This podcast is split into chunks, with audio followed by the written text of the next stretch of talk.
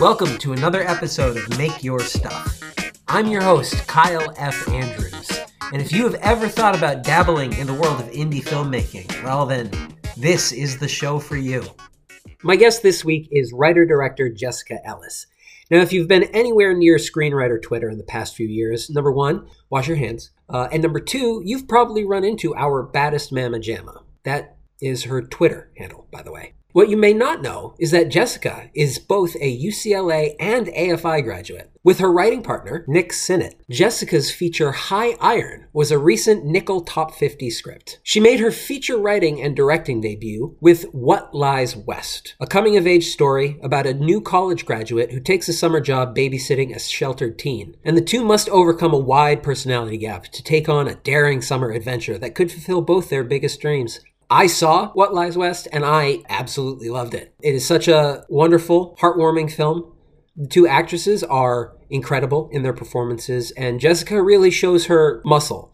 Uh, I've always known that she's a wonderful writer. But I've been privileged enough to read Jessica's work, uh, as we'll talk about. Her directing in this is right on par with the incredible writing she does. If What Lies West is evidence of what Jessica has in store for us, we are all in for a real treat. This interview is pretty awesome, if I can use that term. It is full of awe. This is one of those interviews where I know I learned something about the industry. And Jessica's delivery of this information that is just so essential for anyone who thinks that they could write a script that can turn into a small, independent film that if people see, they will fall in love with, and thus fall in love with you and the art that you do. So I, I think this is probably one of the most essential conversations I've had since I started this podcast. I know it's number four. This one, for anyone trying to get into indie film, this is the one to really start taking notes from. Here is my interview with Jessica. Well, Jessica, I just wanted to say thank you so much for coming on the show. Oh, thank you for having me. I'm so excited to talk to you. Me too. I'm really excited to talk to you. I've wanted to talk to you in this capacity for some time. You know, indie filmmaker to indie filmmaker. I really appreciate somebody who can have an idea and see it all the way to fruition. So I wanted to talk to you a little bit like that. You had a movie uh, a few years ago called What Lies West. Anybody who saw it, I know was touched by it. I personally was touched by it. I'm just going to read the synopsis real quick. Uh, when a new college graduate, Nicolette, takes a summer job babysitting the sheltered teen Chloe, the two must overcome a wide personality gap to take on a daring summer adventure that could fulfill both their biggest dreams. So, speaking of biggest dreams, how did this uh, process work for you? Did was it everything you expected it to be? Uh, it was it was far more than I expected it to be. It was um, it, it took several years and uh, a couple of surgeries and uh, you know a, a, lot of work that I didn't even know I was signing up to be in charge of when I when I uh, kind of boldly decided one day like we're gonna just do it. We're gonna make a movie. Um, but it was an amazing process. I mean, my I think we shot in total 17 days and I would say those are among the happiest days of my life with all of the chaos they involved. I I found that I absolutely adored being on set as a director and and loved the atmosphere much more than my prior experiences being dragged onto sets to like do catering in in grad school as a writer because they had nothing for you to do on set and the director didn't want your opinion. So uh, we were we were doing crafty.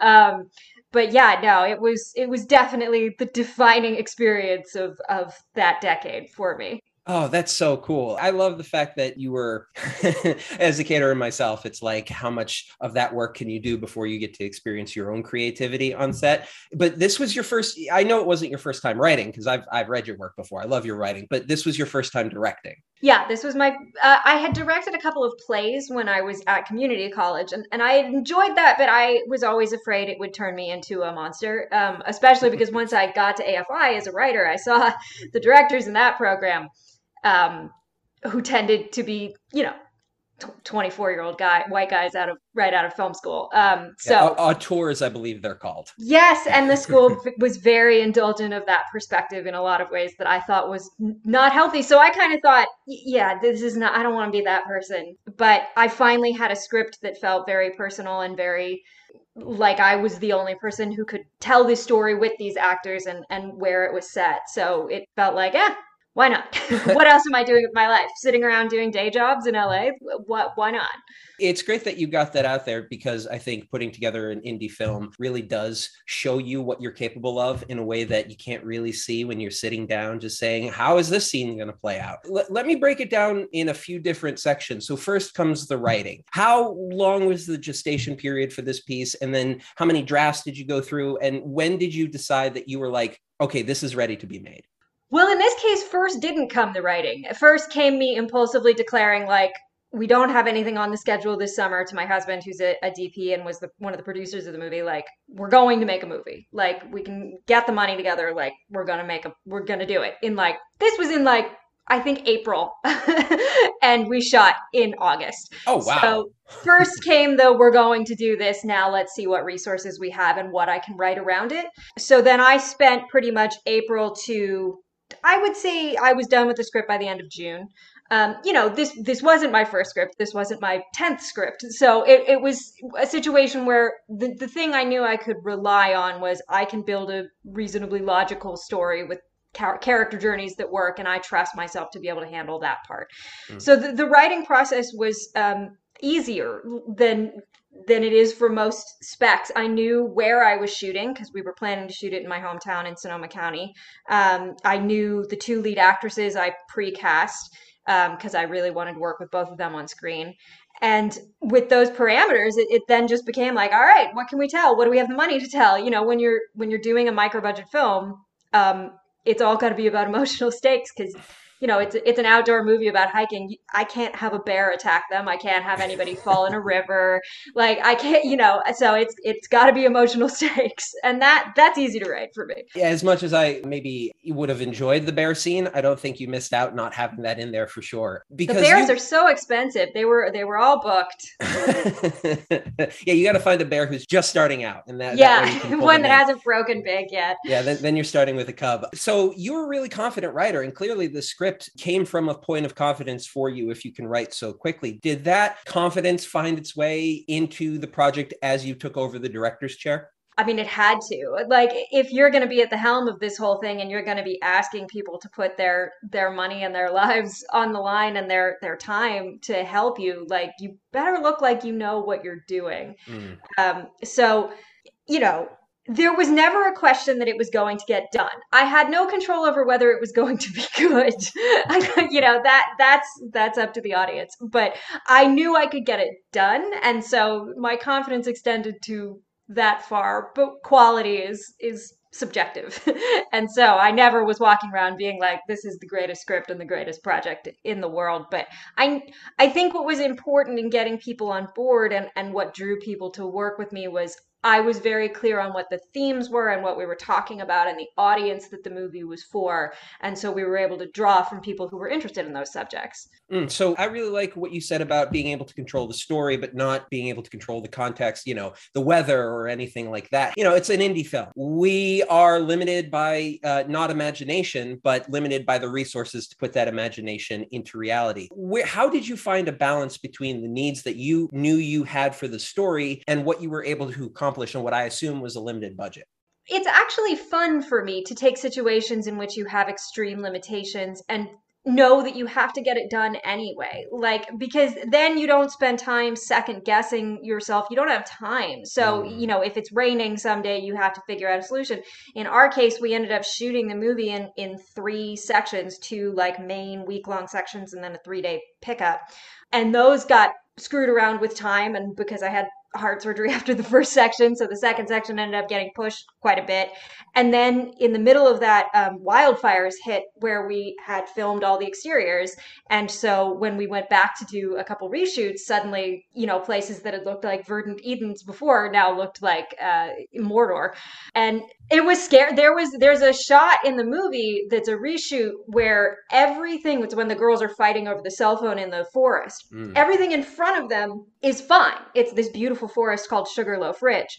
Everything behind them looked like a volcano had gone off. The whole the it had burned literally down to the trail that we used, so we could never flip around. We could only shoot them from one direction um, in our reshoot.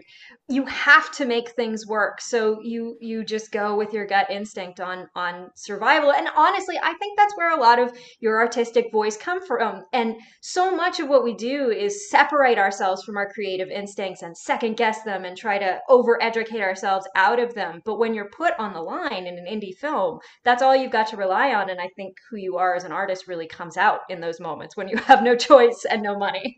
mm, yeah, they say uh, in necessity is the mother of invention. Exactly. Uh, yeah. Uh, and it, it sounds like though you were able to, man, it's really impressive how you were able to cope with personal trauma of having heart surgery, cope with world trauma with the wildfires, and still create a project that feels very grounded, authentic, intimate, and ultimately hopeful towards the end. Was this a, a place for you to find solace, or was it just like sticking your head down and going forward because you had no other choice, or like a bit of both? Um, coming back after the the heart the heart surgery, which was not it wasn't an expected thing. It was a, it was an emergency thing. They found a mm. congenital defect, and suddenly we're like, "You're in surgery tomorrow." The thing is is life is an integrated experience. You, you, know the, the things you're doing in your art reflect the things you're doing in your life. And, and i was lucky that i was telling a story about how to expand your capacity and how to learn to take on things you're not sure you're able to handle. Um, and i got to go through that both with the movie and with the heart surgery. So when i came back for the second half i honestly felt much more confident because i mean set days can be exhausting and tough but they're they're not heart surgery. So so I felt like, well, this is not this is not going to slow me down. I can do this for sure now. So there's a little cliche of, oh, well, it's not heart surgery, but like literally you were going through heart surgery at the yeah. time. So you could put a personal spin on that. I think that's incredibly inspiring. The way you were also able to take the experience that you were going through and by integrating your creativity and the personal, you were still able to, it feels like have a positive outcome from it. Tremendously. Yeah. I, I mean, I, yeah, it was, like I said, it was one of the best experiences of my life. And I mean, trauma doesn't give you a lot of choices, but you always have the choice to be like, how can this feed into my work instead of detracting from it? And luckily, this was a situation where I could find a way to make that equation work.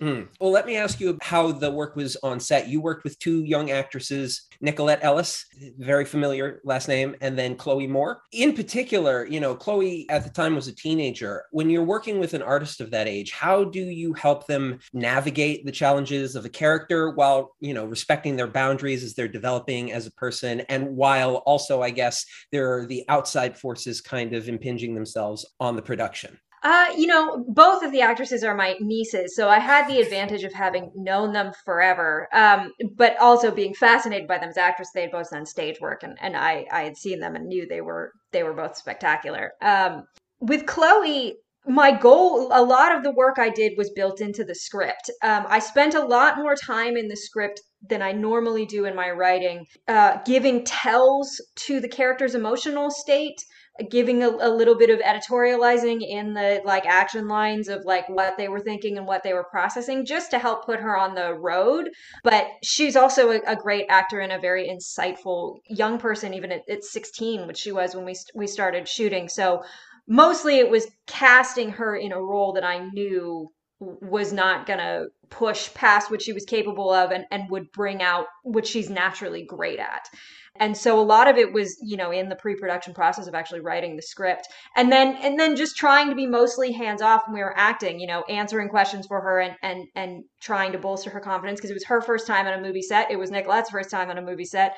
But trusting giving them the trust to be professional i think instilled a lot of confidence in them that they could do it. They knew that i wasn't insecure that they would screw up or be immature or something like that.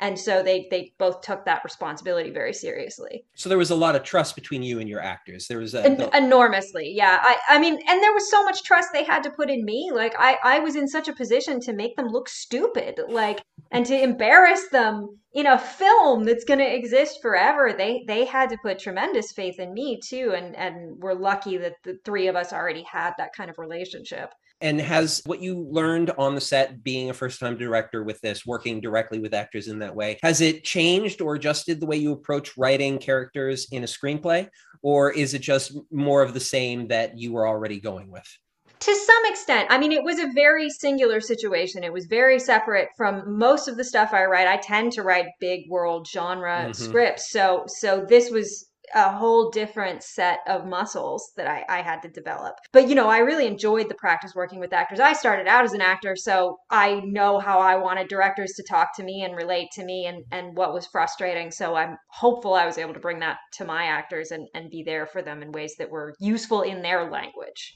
I actually think that's one of the best things that a director can do is have that acting experience because it's different when you're an outsider trying to adjust, okay, what are you doing? But having the experience of trying to step into a role and seeing through the eyes of an actor, that's where I think the distinction is between good visionaries and great directors. Yeah, Uh, I, I think it's critical for writers as Mhm. as well. I, I think if you are not familiar with how words come out of people's mouths, um, you have no business trying to write for them. It's it's definitely something I encourage other writers to do is, is take a couple acting classes at least. did you have a table read before you went to shoot with us? No, not not all at once. Um, the way the movie was shot, we had just the two girl actors. We hadn't even cast the rest of the Hmm. movie and a couple of extras for the first segment. So it was just the two of them.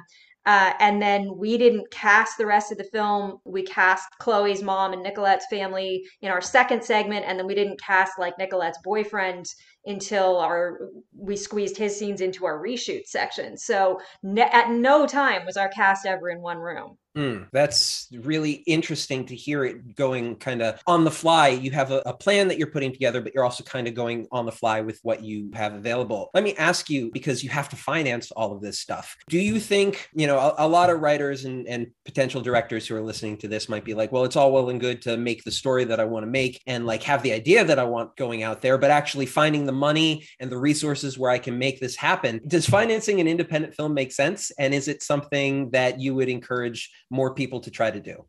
Uh, no.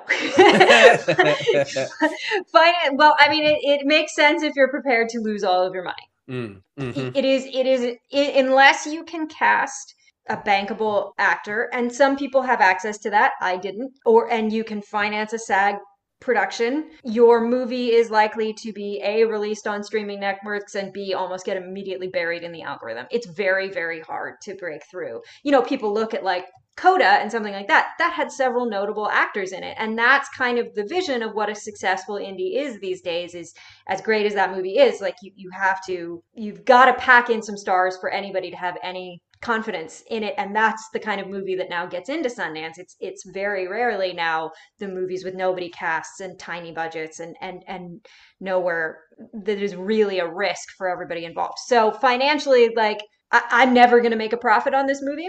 I'm never going to make my money back on this movie. But I don't know if you can scrounge together the resources and accept that what you're buying is an education and exposure for yourself and your team, then it's worth it. But you're not going to be walking away with with millions in the bank or hundreds in the bank. so it's not about expenditures; it's about experience, basically.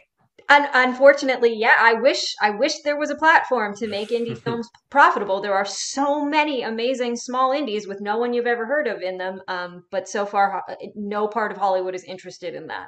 Yeah, one day they'll figure that out. Unfortunately, they're still spending time throwing money at famous people uh, and Yeah. trying to see if that'll work. I love hearing about this because, as an independent filmmaker, it is kind of like pulling yourself up by your bootstraps in that old American way. But, like, as you said, that's not necessarily what the American public is wanting to or really even have access to see. Versus, you know, like you said earlier, you do write big budget scripts. Uh, I mean, you wrote, I read that Western, uh, I don't want to talk too much about it, I don't want to spoil anything, but I read that Western train uh, piece and it was one of my favorite scripts I've ever read. Oh, so thank you. you're a fantastic writer. And when you let your imagination go, I can see you're not afraid to shoot the moon because budget be damned. Your stories are good enough that I think people, once they get attached to it, will commit the sorts of resources. But let me ask you, would you rather write for what can be made or would you rather write for your dream and find the way to uh, make people see the value in that?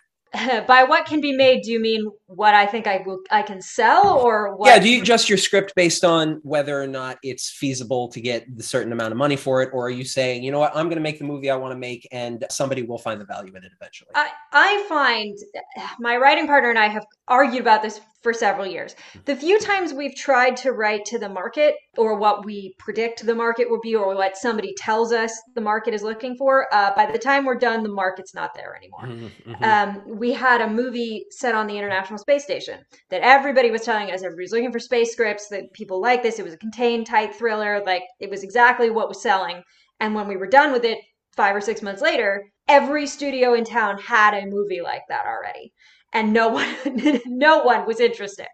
Uh, so at that point it's just kind of like you know you can be sensible about things. You try generally not to write a 200 million dollar michael bay movie. Um, but you have to write the stories that you're drawn to because those are what are going to get you the most attention and bring you things like rewrite opportunities and OWAs and, and things like that because that's what you're going to write the best mm. and you can't predict the market. You can guess, but if you throw yourself into writing a story you're not in love with just because you think it'll sell, it probably will not sell. I think that's really good for people to hear because, you know, how much of your own creativity comes in. That's really what people want to buy. They want to buy the artist. They don't necessarily want to buy the art immediately. When it comes to, and this is something I like to talk to all of my guests about because it's important to take the stigma of rejection away from the artist. There is nothing wrong with being rejected, there is nothing wrong with feeling like you failed. How do you deal with moments where it feels like you failed or been rejected?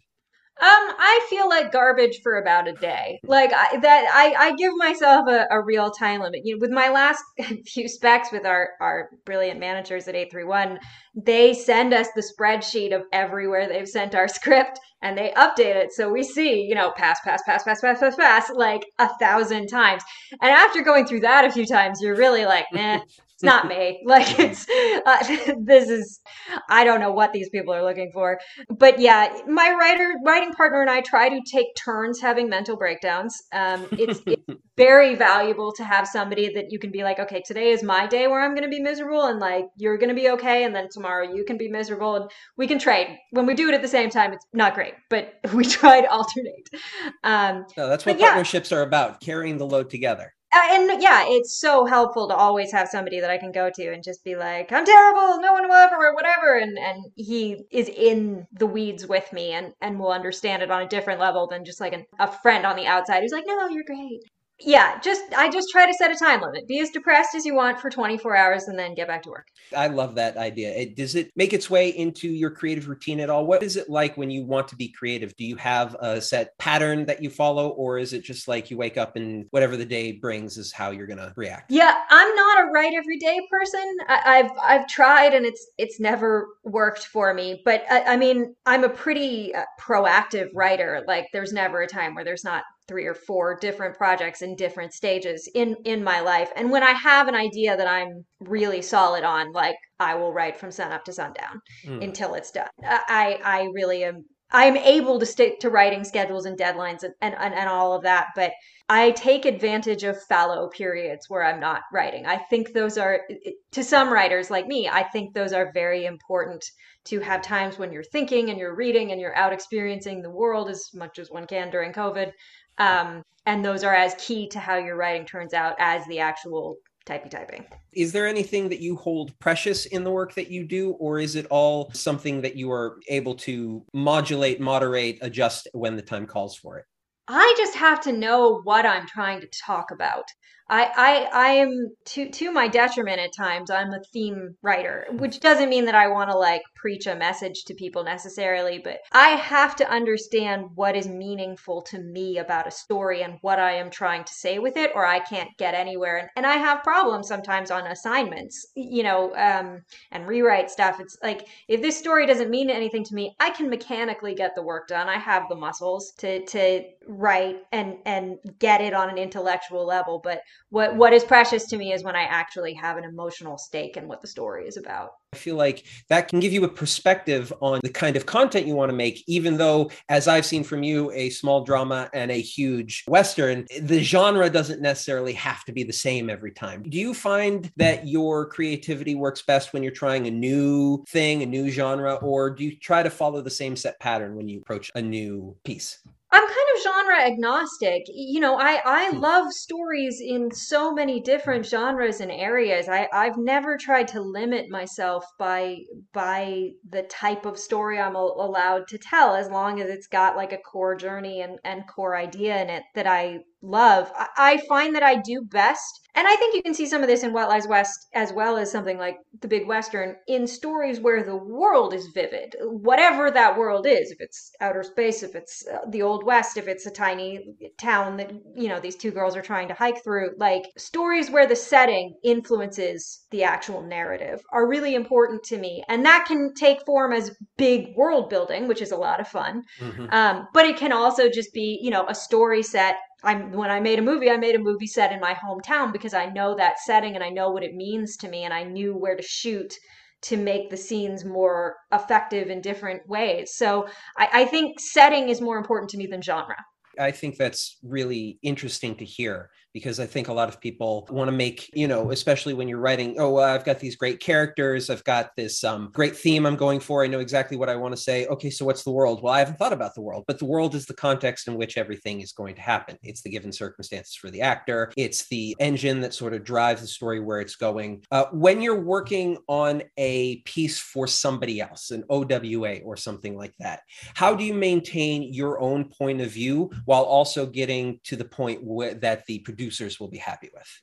That's a balance I'm still learning to strike. I've only Mm. done that a couple of times. Um, and and my you know, especially when you're getting paid, when somebody's finally paying you, like your impulse is to be like, I'll do whatever you want. I, I have no personal stake. I'm a writer for hire. It's your ideas, whatever. But I do find that you can't help a little bit of yourself from getting on the page. It's it's hard to write completely in a persona that's that's not yours. Um, we did a Nick and I my writing partner and I did a rewrite uh, on a like a black comedy a couple of years ago, and it wasn't exactly our our perfect fit of a story but we couldn't help really indulging in the dark comedy of it, and bringing some of our instincts and our nature especially for jokes in into the story. Because your your perspective you can't get away from who you are your perspective is always going to color your writing Uh, maybe some people can but i so far have not been able to turn into a faceless write for hire writer entirely even when i'm trying I think that's okay though, because I think your voice is one that we we should hear, and I especially want to. I mean, if you've got a dark comedy coming up, just like throw that at me. I will ingest that with aplomb. I I, I'll tell you secretly. I don't think I'm allowed to. We're we're not credited, so I don't think I'm allowed to actually say it. okay, fine, fine. I guess I guess somebody will get the benefit of yeah, your. I'll take credited and not credited and paid over the other way around. Is that true? Would you rather? uh, Does it? Does that uh, change depending on how you see your own success? Whether or not you want to work uh, for hire on somebody else's thing, or not necessarily get paid for a project that you want to get done? you know, I certainly didn't get paid for for What Lies West. I paid for the experience, and I, you know, I would love to do that all the time if I had the resources to do that. But the reality of living in Los Angeles and living in the world right now is that rent is going up Mm-hmm. double digits. Food prices are going up. Like i i work as a coverage analyst and and i enjoy that job but like if i can get paid to write oh my god so much easier. Give me give me that any day over over a, a day job that is a little less soulful and and credit on a lot of things I feel that. And I, I think one of the things that you have to manage in this field, besides your finances, is your mental health as an artist. Nothing gets in the way of creating art more than an inability to manage the emotions that are swirling around it. So, how do you maintain your mental health as an artist in this industry, regardless of if you're working for yourself or you're working for somebody else? It's difficult. It's funny. I'm finally, after 20 years of people telling me to read it, sitting down and reading um, Anne Lamott's Bird by Bird, uh, which is a great book on writing that mostly has to do with how to write when you're crazy, which is a condition that I didn't realize I was not the only one experiencing. I assumed that was my little private problem, but now I'm starting to think that is common to all of us. Um, I I suffer from a pretty severe anxiety disorder, and therapy is something is a tool in my life that that helps me manage both professionally and and and personally. Just cognitive behavioral therapy and the occasional Xanax. Um, but you know again like even your your mental distress your mental state is a part of who you are as an artist which is not to glorify you know the the hemingways and the the, the people that have done this while having no support and, and being in really deep water mentally but i think the the things you struggle with can teach you a great deal of empathy and that always makes you a better writer so even when my mental health is not the best which it often isn't like it, it still feeds in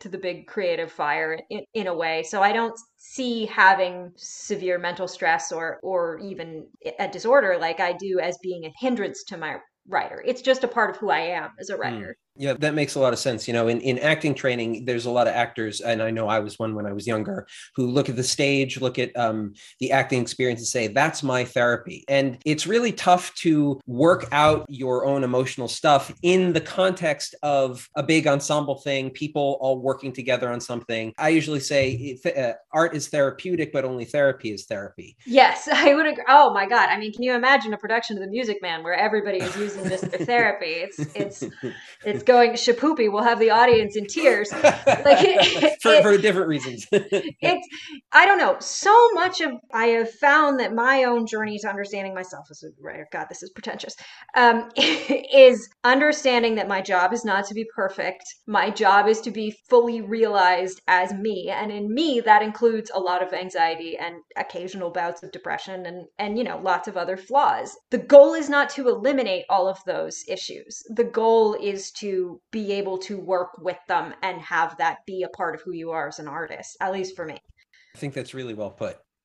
Let me ask you uh, about what you're doing now to break in. Do you feel like you have, you know, we've been stuck in a global pandemic. I don't know if you heard for a couple years now. The industry has seemed to change, but I don't know always if it's changed for the good, for the bad, or if it's just different. Are you finding that you are having more access to the industry, less access? Are your projects getting off more? Are you getting hired more? Where has your career come in the three years since you've made What Lies West? Well, it only came out last year, um, so you know I, am still hoping to bear fruit from that. But honestly, it, it, it hasn't it hasn't been. It's been a part of where what has extended my access into the industry, but my presence on Twitter has really been the the key that's opened a lot of doors. It got me into contact with someone who got me into contact with my manager, and you know, it it was the way we raised money to make the film in in the first place. The industry is weird right now. I I'm in the midst of I don't know four thousand million generals, and like the overwhelming I think I'm hearing from executives is kind of like we don't know quite what we're we don't know we don't know what we're doing right right now. Like we're definitely looking for these 19 things. And it's like, no, you're but you're not buying those. Like what are you so I think everything is crazy right now. Zoom has definitely made meetings and accessibility easier, especially if you're not in LA. If you can still manage to get repped, man, you can meet with anybody in the world now. Thank God for Zoom. Yeah, it's it's just weird out there right now. I think everybody is very confused and trying to look very confident, and and nobody knows what's going on. I think the thing I most hear from executives and producers is nobody knows anything. Yeah. Um, even though I think that that is maybe ignoring some things that they do know, which is, you know, that streaming is not going anywhere, that television is a different game than it was even just five years ago, that commercials even have have changed. They're no longer union projects. So I think the whole industry is undergoing a shift. Getting back to Twitter for a second. So you have a huge following there, but you're also someone who I can see uses it sort of as community. You know, it's interesting as an actor, our community is, you know, I'm actor, writer, producer, director, uh, not director. Where did that come from? Um, oh, there you go. Uh, that maybe was, that'll be the next thing. That was Freud reaching out of your being. Oh my God, Freud, get back in there. Uh, so in that context like as an actor we go to auditions and see everybody. We go to class and see everybody. We're always oh uh, somebody's coming in from headshots and going out. Oh i see you. With writers you don't get any of that. You have to force yourself to meet up at a coffee shop. Is there a way that twitter is maybe the stand-in for the community of screenwriters now in a good way or just a way yeah, no, I, I think in a in a mostly good way. There's there's definitely some some very toxic aspects of it, and you can do a lot of damage um, to yourself if you're if you're stupid on Twitter. But um, but I, I think it's been tremendously advantageous. You know, I I graduated from grad school in in 2010 and had a few friends from there and a bit of a community from there, but none of us were established yet, and it was so opaque. I, I had no idea how to go about breaking into the industry, and, and unfortunately, grad school didn't really focus on that, which I wish they had, but that's a whole other thing. Mm. Um, you know, Twitter, which I got on, I think 2014 was when I started using it fairly regularly. Suddenly I was, you know, Eric Heisserer gave me notes on an early project just because I talked to him a few times and asked him if I could send him something. And like I, I had contact with TV writers that I had loved for decades. You know, it leveled the playing field in so many significant ways for, especially for writers. And I mean, I think I'm not the best at, at social interaction. Um, I am not the most likable person, I've been told in person. But for me as a writer, having a medium in which I'm I'm better and, and can communicate more clearly my thoughts and intentions was a huge bonus for me. It, it should be the medium in which writers communicate the most easily. So I, I yell at any young writer who ever asks me a question like, why are you not on Twitter? Get on Twitter. Like meet people talk to people it's it can open so many doors I couldn't agree with you more strongly on that. And I just want to say personally, like, I love watching your interactions on Twitter. I think your approach is just and fair. And I think that is honestly because you do want to be friendly and you do want to be mindful about how you're interacting with someone, but you also don't, it's very easy to get condescending on Twitter. And, you know, when you get condescended to so often, and I'm sure, you know, as a woman, I don't need to explain any of that to you, um, speaking of explaining, but like watching you modulate how you approach someone to make sure that it doesn't spiral out of control is actually really interesting. And I think more people on Twitter could use an experience like that to grow themselves. Because, like you said, you can get yourself in a lot of real world trouble by acting like a fool on Twitter. So, do you feel like there's a, a, point where you need to get off Twitter and leave that alone and go work on the actual work? Or is it like a, still a daily thing that people should pursue? I well, I, I, mean, I think everybody is different. I'm on my first long-term Twitter break ever. I've taken all of this month off, and and will stay off till the end of the month at least, just because I was starting to go insane. I, I mean, definitely, if it's inhibiting your work, you're spending way too much time on Twitter it's it's easy because it's very addictive and the little micro dopamine hits are are are so charming when people mm-hmm. like things that you say uh, it, it's very easy for it to become your entire social sphere especially during covid my god that turned a pleasant obsession into the only social world for a lot of people. And yeah. I, I think we're going to need to unpack that at some point. Yeah I, I mean try to use it as as work and and and don't spend your entire life on it is where i'm at with it now. See it as a, a part part of your job those are wise words and i think a lot of screenwriters you know it does kind of stand in for the oh well i'm getting stuff done because i'm networking right now and it's networking to a point i mean just like you I, I met my mentor on there we're working uh, together a lot but those are special relationships you're not going to build them with everybody. Um, no there's way too many people on there and there's lots of yeah there's lots of like easy friendships that never turn into anything and yeah it's it's a weird world. We're it's, just figuring out. We're the first humans to ever experience this kind of social action interaction it's going to make us crazy in some unique ways. You know as millennials we always think that about ourselves but in this case it's actually true. It's yeah. actually we are we are the test case for social media and i think we are i think we're doing better than people would give us credit for. Yeah we'll never own houses but we haven't all gone insane yet so there's that's some good news. Good uh, on us. houses are overrated. You know everybody's bungalows now. Let's wrap this up with um because I think that this has been a really solid conversation. But I want to know what's coming up next for you. Do you have projects coming down the line? Are you just trying to get back into the shop and, and get the mojo going? Where are you headed next? kind of in the middle of a, a lot of a lot of things. Uh, you know, on the on the pro side with my writing partner, we're out with a spec and and working on a couple of like open writing assignments and pitches and, and stuff like that. So lots of things in development, as they say, um, when you're not getting paid for anything. and then personally, like I have a script that I want to be my second movie, but I cannot do the crowdfunding slash self funding thing again. It is exhausting, and I need someone else to give me money this time. So trying to learn a new skill in finding people who will give me money.